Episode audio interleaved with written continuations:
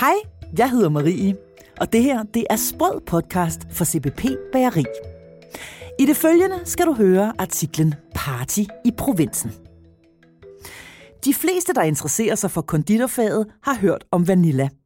Det unge konditorpar Janette og Gabriel har skabt sig et navn med deres indbydende butik i Vejle Centrum, og med flotte placeringer i utallige konkurrencer. Herunder Sukkertoppen på TV2. Vi var nysgerrige for at høre mere om tankerne bag forretningen og om vejen derhen. Det er nemlig ikke gået efter en lineal, og fejlskud og feberredninger er det også blevet til. Vi tog en snak med Gabriel Algren, den ene halvdel af makker og kæresteparet bag Vanilla. Først vil jeg gerne høre lidt om historien bag Vanilla.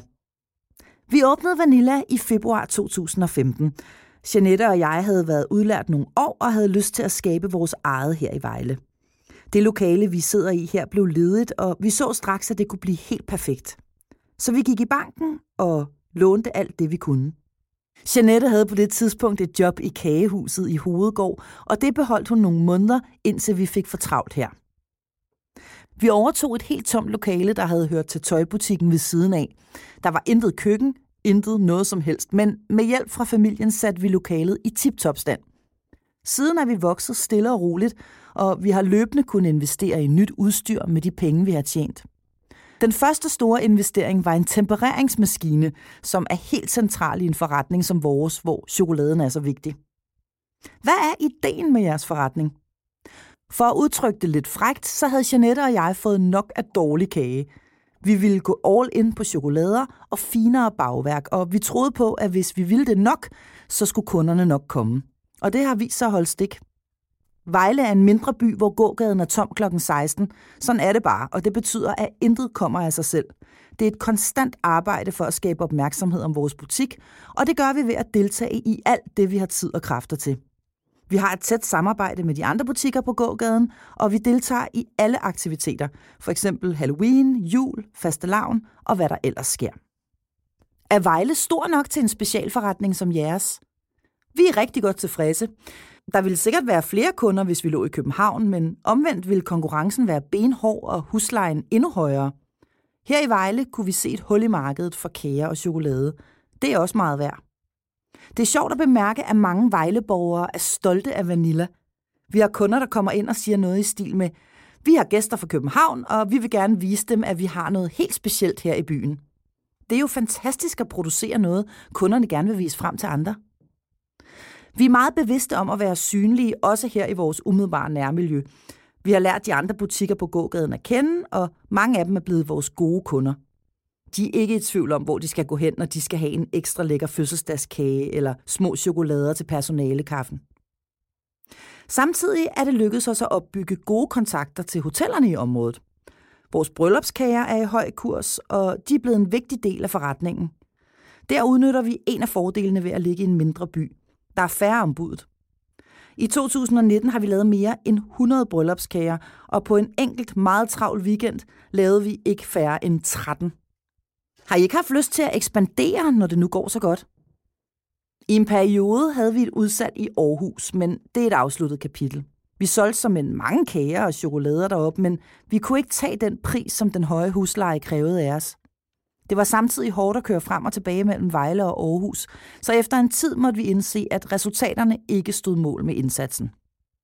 Hvis vi engang skulle prøve igen at åbne en ny butik, så vil vi tænke meget over det med logistikken inden – det bedste ville være at have produktion samme sted som udsalget, og så bliver det et større projekt. Men lad os se, man ved aldrig.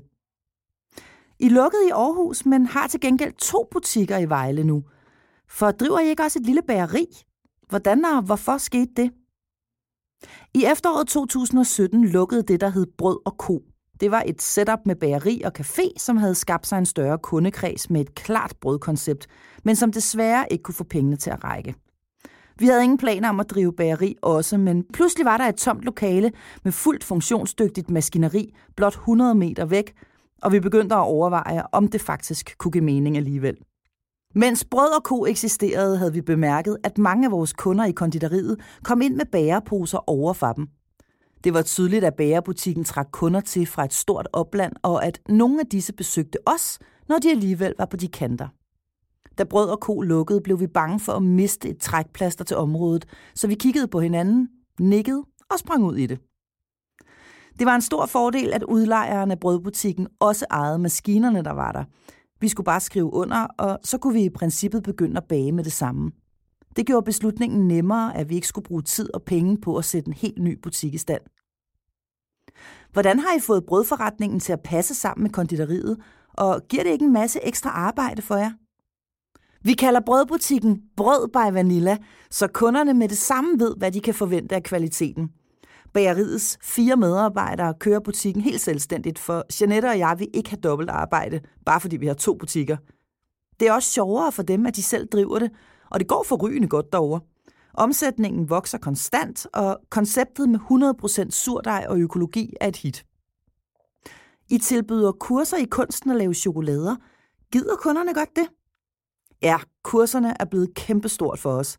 Fra efterårsferien og frem til jul kunne vi lukke butikken og leve af at afholde kurser i fyldte chokolader og flødeboller. Det er typisk firmaer, der gør et chokoladekursus til en del af et personalearrangement, men vi får også besøg af familier og polterabender. Vi har mellem 4 og 10 kurser om ugen med op til 20 deltagere per hold. Nogle gange tager vi ud til firmaer, hvis der er flere, end vi har plads til i vores eget køkken.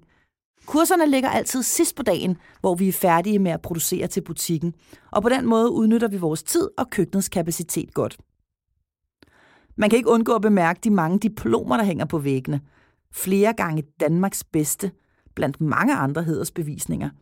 Betyder konkurrencer meget for jer? Ja, vi elsker at konkurrere, og vi deltager i alt det, vi kan slippe afsted med. For os handler det om oplevelser og idéer. Jeg er dessertkok på kokkelandsholdet, og når vi har været ude i verden for at give den hele armen, for eksempel til kulinarisk VM, kommer jeg hjem med masser af ny energi og hovedet fyldt med idéer. Faktisk er en af de største sælger der i butikken resultatet af en konkurrence. For nogle år siden vandt vi sølve Danmarks bedste med en sort kransekage, som var ret fræk og nyskabende, men som alligevel blev et hit blandt vores kunder bagefter. Den er stadig en af de kager, vi sælger flest af. Kulturen omkring konkurrencer er ikke særlig stærk i Danmark, og det er synd. Der er så meget at hente i at være med eller bare kigge på. Ja, tit går vi til ekstremerne i kampen om medaljer, men der er altid nogle idéer, der bliver siddende i baghovedet. Det her kunne jeg godt bruge derhjemme. I har valgt CBP som leverandør. Fungerer det godt for en nicheforretning som jeres? Ja, det fungerer perfekt. Vi er nemlig enige med CBP om, at kvalitet kommer før alt andet. For os er man en god leverandør, når man er lige så optaget af sit produkt, som vi er, og ikke bare en mellemhandler. CBP's andet store fortrin er, at de hjælper med alt det, der ligger udenom råvarerne. I det følgende får du fem sprøde butiksråd fra Gabriel Algren fra Vanilla. 1. Kunder må godt gå forgæves. Vi vil ikke have fyldte hylder hele dagen. Det giver for meget spild, og det gør ikke noget, at kunden oplever knaphed en gang imellem. Det opleves som eksklusivitet, at alt ikke bare er tilgængeligt 24-7, og som regel har vi noget andet at friste med. 2. Vær tro mod dig selv og dine produkter. Janette og jeg har meget høje standarder for råvarer og tilvirkningsprocesser, og vi går aldrig på kompromis. De vinerbrød, som Brød by Vanilla laver, er bagt med smør, for selvom den almindelige kunde sjældent opdager, når man bruger margarine, så vil vi føle, at vi gjorde mindre end vores bedste. 3. Vi handler på det, vi oplever. Verden omkring os er hele tiden i bevægelse. Vi tager bestik af situationen, så vi ikke kommer til at køre i samme rille, mens kunderne er på vej i en helt anden retning. At vi skulle overtage en bagerbutik var ikke en del af vores planer, men det var en mulighed, vi skal være klar til at reagere på. 4. Vær med i konkurrencer. Bager- og kokkekonkurrencer handler ikke bare om fagligt blær og medaljer. Vi har meget ud af at deltage og se på, hvad andre gør, når vi mødes til forskellige konkurrencer. Ideerne til nogle af vores bedst sælgende produkter er opstået, mens vi jagtede guldet til for eksempel Danmarks bedste kulinariske VM eller Sukkertoppen på TV2. 5. Stå frem som fagmanden. Diverse bagerprogrammer og kendte kokke har gjort brød og kager til noget, folk snakker om og interesserer sig for. Det er fantastisk for vores branche. Men det betyder, at vores kunder forventer at finde fagekspertise bag disken, så vi har valgt, at en af os altid er her.